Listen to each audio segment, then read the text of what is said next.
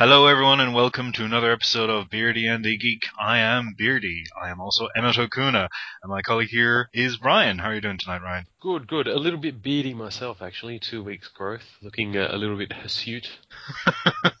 you, you you've gone all natural, have you? I have. Well, two weeks off work will do that to you.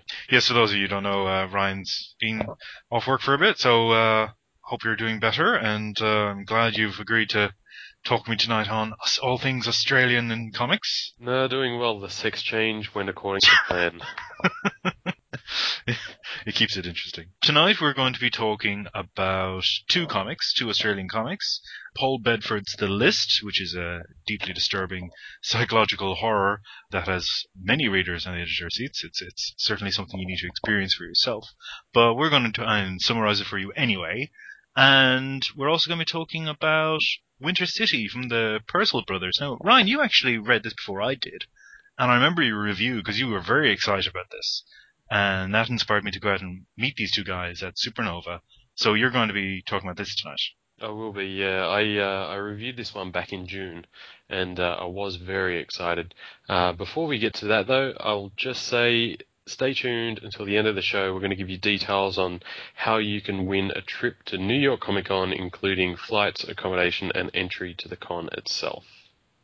Very exciting stuff. And also, just before we get stuck into the reviews, There's a wee bit of news for you folks. Uh, if you're in Melbourne next weekend, uh, go on down to Yarra building in Federation Square for the Skinny Arse Comics launch, which has actually been held as part of Melbourne Writers Festival for 2012. Launching on the day are a number of books, The Trials of Francis Bere by Gregory Mackey, which looks very interesting, but we also have For the Term of His Natural Life by Peter Foster, that's from Paketia Press. We have All You Bastards Can Go Jump Off a Bridge by Jerry Mark Schmidt. Also another Milk Shadow books, and he, you may remember, co-created the Sixsmiths with Jason Frank, so it's good to see him coming out with something new. And Unforgotten by Tohby Riddle. It's Allen and Unwin. For those of you who don't know, Allen and Unwin do a fantastic graphic novels uh, line as part of their publishing. They do some brilliant creators, uh, brilliant Australian talent, so well worth supporting them. Mm-hmm. And also, I can see here we've got a book called Showman with a question mark. Showman. Brett Braddock Adventures, books one and two by Naked Fella Productions, and that's actually a collection of a web comic. Summarized here, the tale of Brett Braddock, wealthy arsehole, recently came into a poignant end. Now the whole story is collected together in two jam-packed volumes. So that's good. I, I, like to see it. I like it when uh, webcomic graduates into the printed format because that really is a good way of uh, drawing people's attention to the work of these people who get their start online and now they're progressing. So it's it's great to see stuff like that out there. It is, and a lot of the time I think um, you know people you, get into web comics because it's it's inexpensive and you don't have to uh, you know you don't have to fork out for printing or anything like that and then to have it printed in a way, now I can't speak for everyone, but in a way, personally, I'd feel like that's some sort of affirmation. Webcomics in themselves, nothing against them whatsoever, and I think they're fantastic. But what is even more fantastic is seeing them in print. Yeah, myself and uh, Carol Connolly had a bit of a discussion about this on the Momus Report podcast a few weeks ago about webcomics and getting to bookstores, and that there is that controversy over how is it more legitimate to get into a bookstore, but it must look great to see your work uh, that's existed online in this ephemeral state to see it bound in a book on your shelf. That must just be fantastic. So, uh, just you know, to be able to hold it, to be able yeah. to hold your work in your hands. You know?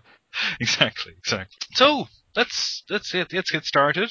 We're going to lead off with uh, the list by Paul Bedford, and Henry Pop and Tom Bonin are on art duties. The list is a deeply weird and dark fable about a family torn apart and ravaged by a curious religious cult. We learn very little about what has happened to them. We only see the consequences uh, as the story begins with a father and son identified solely as father and son, no names, sitting together in a car covered in blood. And the list of the title is a list of instructions, commandments given to them from on high, as it were, from an angel that only they can see. And the father passes on to the son this list and then takes his own life. Uh, now, in the eyes of the son, he has been enlightened. He has been risen up into heaven. So is this throughout the book? There's this confusion as to whether or not there is an angel, whether or not the, this family have been chosen by God to do certain acts, and then commit these horrible acts of violence. It's it's a very dark story. It really does play with the religious subtext quite well. There's a lots of references to what would we would see today as uh, religious fanaticism, but there's also the suggestion, well, maybe these people are just psychologically disturbed. Maybe they're suffering some mass delusion. So it's it's very curious book, but I have to say I, I was rapt by it. I absolutely I loved it because I feel if you're reading a book and you're experiencing um, strong emotions, that is a sign of talent and ability, that it's actually inciting this in you. So the list for me was something that was very disturbing and, and very uh, very dark, but at the same time I appreciated that it, it brought out these feelings in me and that I could recognize the anger and rage in the page. It, it, it feels to me a lot like Jim O'Barr's work in The Crow. You know, that, that sense Yeah, yeah. of uh, just anger, you know, that I think for an adolescent male reader would be very much, yeah. So, I mean, how did you, you, you've read it now finally, haven't you, Ryan? How did I you have, find yeah, it? Yeah. Uh, well, I actually I read through it twice. I wanted to give myself time to get through it and and sort of drink it in. And it, Mm. same sort of thing. It's it's disturbing, but not in the sense of it. It's not something like Human Centipede, which is just you know disturbing because of how grotesque and horrible it is.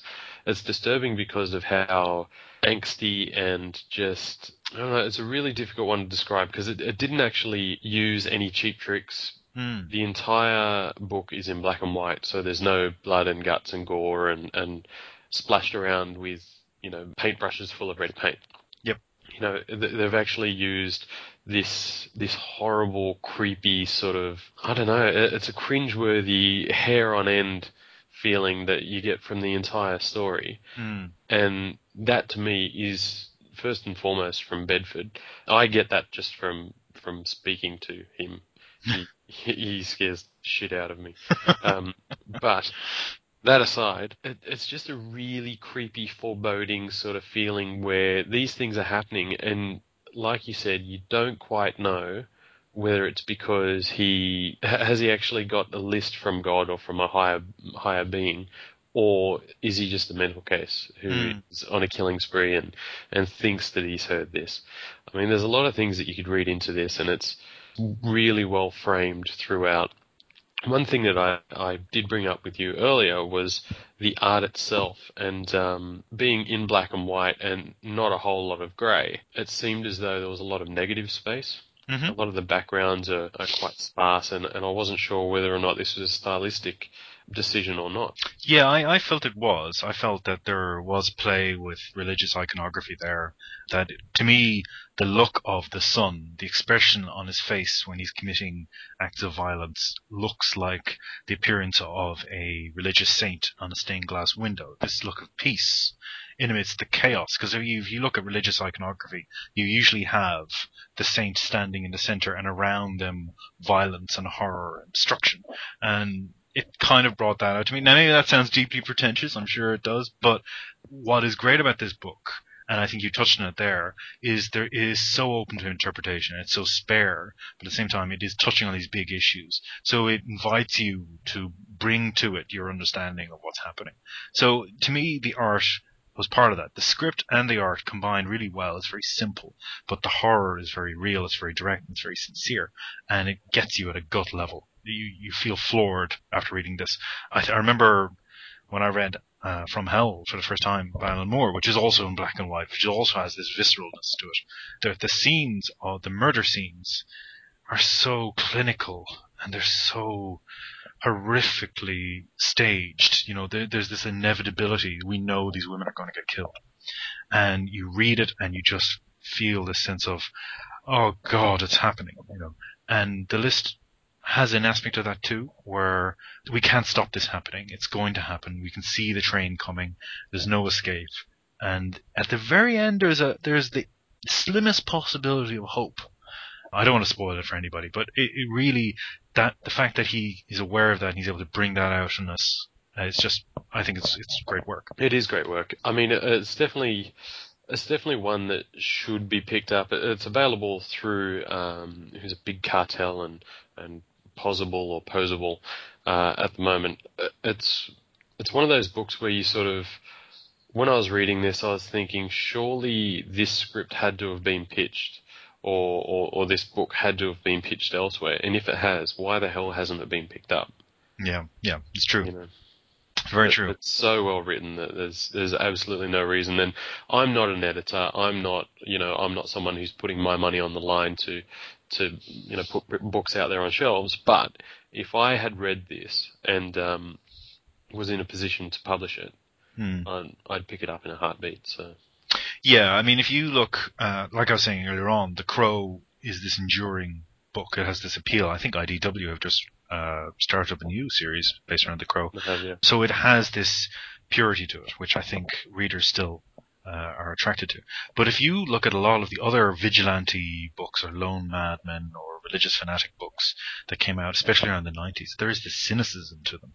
And there's one thing this book isn't. It's it's definitely not cynical. It's very much committed to showing us what these characters are going through and the horror that they're enduring. And that that to me is once again leaped right off the page. And like you say, if you were to read that as an editor, you're probably going, God, I have to get this out there because it will snap people's attention to it. It's definitely something that grabs your attention. Really compelling work. So, you know, yeah, I, I really do hope this gets picked up by a major publisher and gets out there and gives gives give Paul Bedford some love because he's a he's a scary man, but he's a lovely chap, really, when he gets to No, know him. you- See, I, I've only ever had dealings with um, with Mr. Bedford through, and I call him Mr. Bedford. Mr. Bedford. You know, Mr. that- Bedford. I doff my hat to you, Mr. Bedford. and I, you know, I walk out of the room backwards with my head bowed and palms facing the ceiling. No, I I give full credit to him, and and you know he he's this big scary guy. I've only ever spoken to him through you know Facebook and Twitter and stuff like that, and you know, this big scary guy that puts on a big big front, and I'm sure that he could snap you like a twig, but heart of gold. Mm. Like, he's just he's an absolute champion of the Australian comic book scene, and and he loves the Aussie comic book scene as Mm. much as anyone. So uh, a guy like that definitely deserves everything that comes his way. Yeah, yeah, exactly. And, and you know, it's funny because this other book we're going to talk about now in a moment from yourself, Winter City, the brothers behind it, Patrick and Carl Purcell, they're lovely lads. They're com- they're completely uh, very charming, very talkative, very chatty. Especially Patrick. I mean, I met him. He was doing the rounds of the convention floor, so he was actually interested in talking to all the other people as well. You could see he was he was enjoying chatting to other creators. And then they've produced this work, which is I think comparable to the list in terms of its darkness.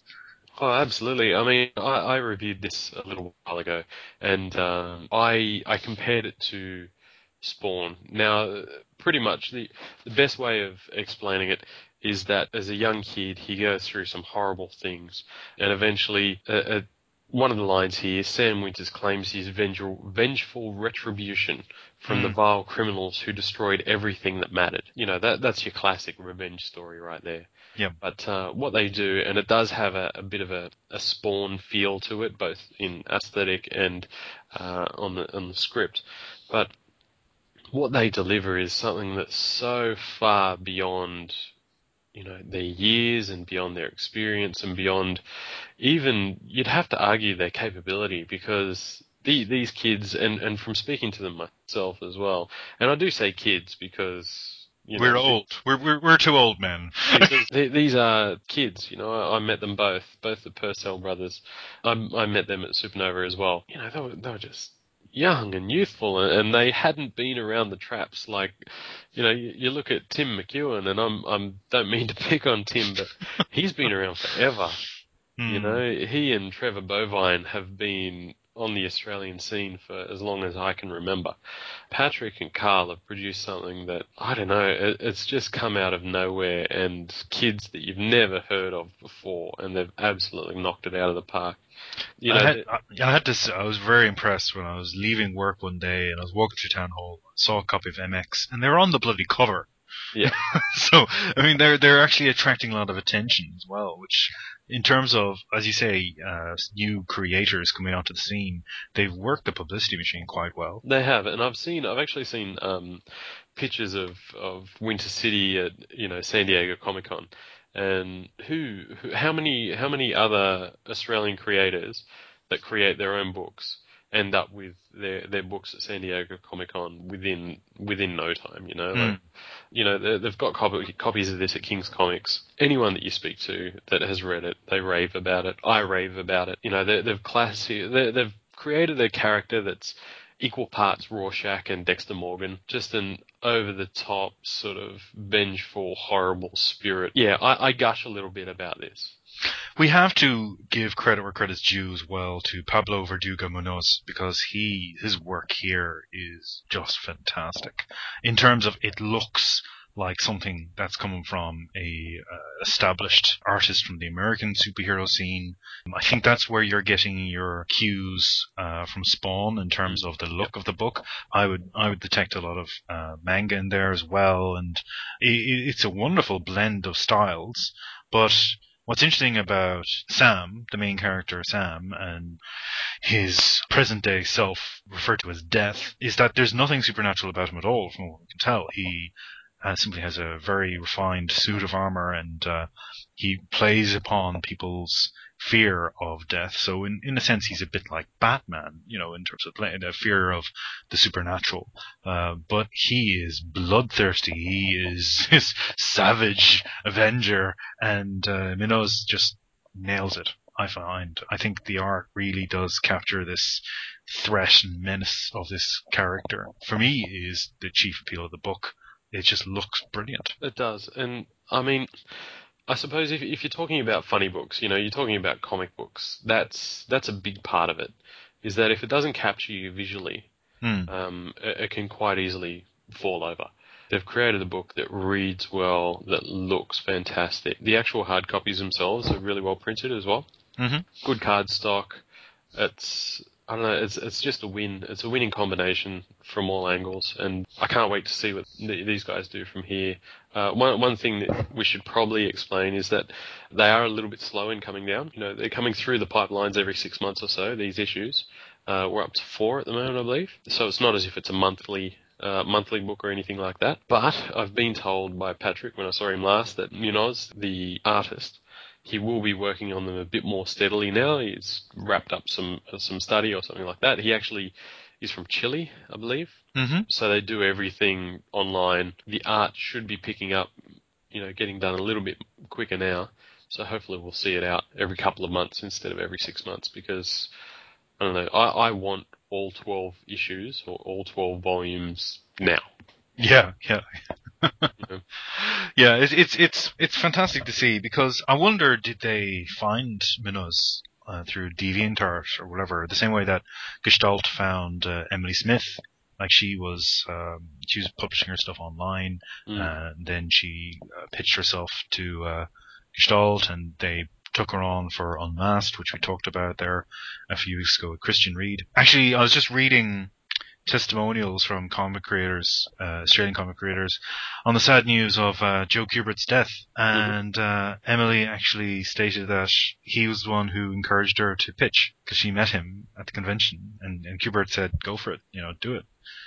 Yeah, which is which is which is unbelievable, and and she's such a talented artist. But what I'm saying is, these people haven't come through the traditional studio method. They seem to have come online. They're Yeah. emerging from the online uh, websites and then finding these indie publishers or just uh, publishing their own work, uh, self-publishing, and capturing our attention once again, which is just brilliant to see.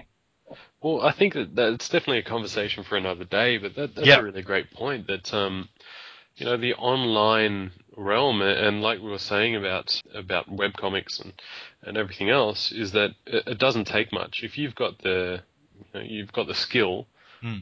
there's not much more that you need than a computer and a scanner or, I don't know, it's, it's a fantastic thing, especially because instead of lugging around all of your art to a con and lining up and maybe being seen by someone, maybe not. It's all online. But then it's also you've got editors who can actually look at these things as long as it's a it's a solicited uh, submission, they can just look at these things at their leisure. You know, you, you've got a much better chance of getting them when they're not angry because they've seen a thousand different fanboys that day. Hmm. They're seeing the work on their terms. So I think we'll see a lot more of that where people are discovered online, and it'll be interesting to see if there's um, some writers that get picked up that way as well. Okay, so Winter City Folks by Patrick and Carl Purcell, uh, story, and artist Pablo Verdugo Munoz. Recommended from both of us, I think. It's it's great fun if you're interested in early Frank Miller, you know the good stuff. Uh, before he went off the deep, before he crossed the sanity borderline, and uh, if you are interested in sort of a darker vigilante uh, costume fable, this is just top stuff. Yeah, that one uh, you can find all the details on that at www.winter-city.com, but also with the list. Uh, if you head to the list graphic novel, all one word, dot bigcartel.com, you'll be able to find that one there as well. You're also well recommended to check out the list on Facebook. If you just search for the list, uh, Paul's got a strong presence there on Facebook, and you can interact with him and uh, pass on our regards, please. You know, we- Yeah, please do. These we, two. we don't want him to hurt us. no, not again. Uh, really highly recommended book, um, The List. I mean, it's just horribly unnerving, and like you said, if it's something that can elicit emotional response, um, they've done a good job Yep, Definitely. without resorting to cheap tricks as well. Exactly, exactly. So you've got some news for the faithful fans out there. What have you got to tell us, Ryan? Just one quick thing before we leave you. Uh, I wanted to give you some details on how you, yes, you, listener, can win a trip to New York Comic Con. Now, that's four days at the con, flights and accommodation included, all thanks to Curicon. Uh, if you haven't heard of Curicon, what it is, it's basically a social network. It's by nerds, and the people that created it, they are nerds. They're a whole bunch of Aussie nerds um, that are collectors themselves. Created this social network where you log on, you have great big archives of comics and action figures and DVDs and um, dolls and all sorts of different stuff. You add what you own, and you can talk to people about the stuff that you own. So it's like a big Facebook sort of thing, but it's just concentrated on geeks.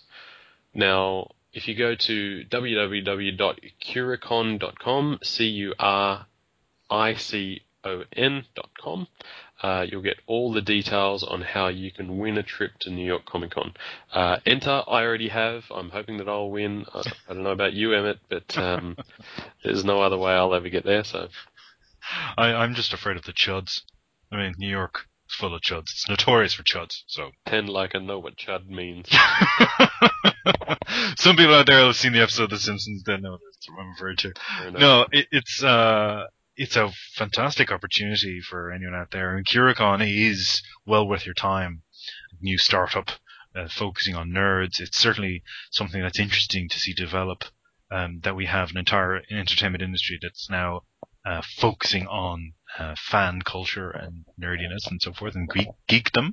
So I think the lads are actually leaving Australia. I mean, last I heard, my understanding was they're actually upping sticks and going to the States. Yeah, last Uh, I heard, they're going to uh, going legitimate. Silicon Valley.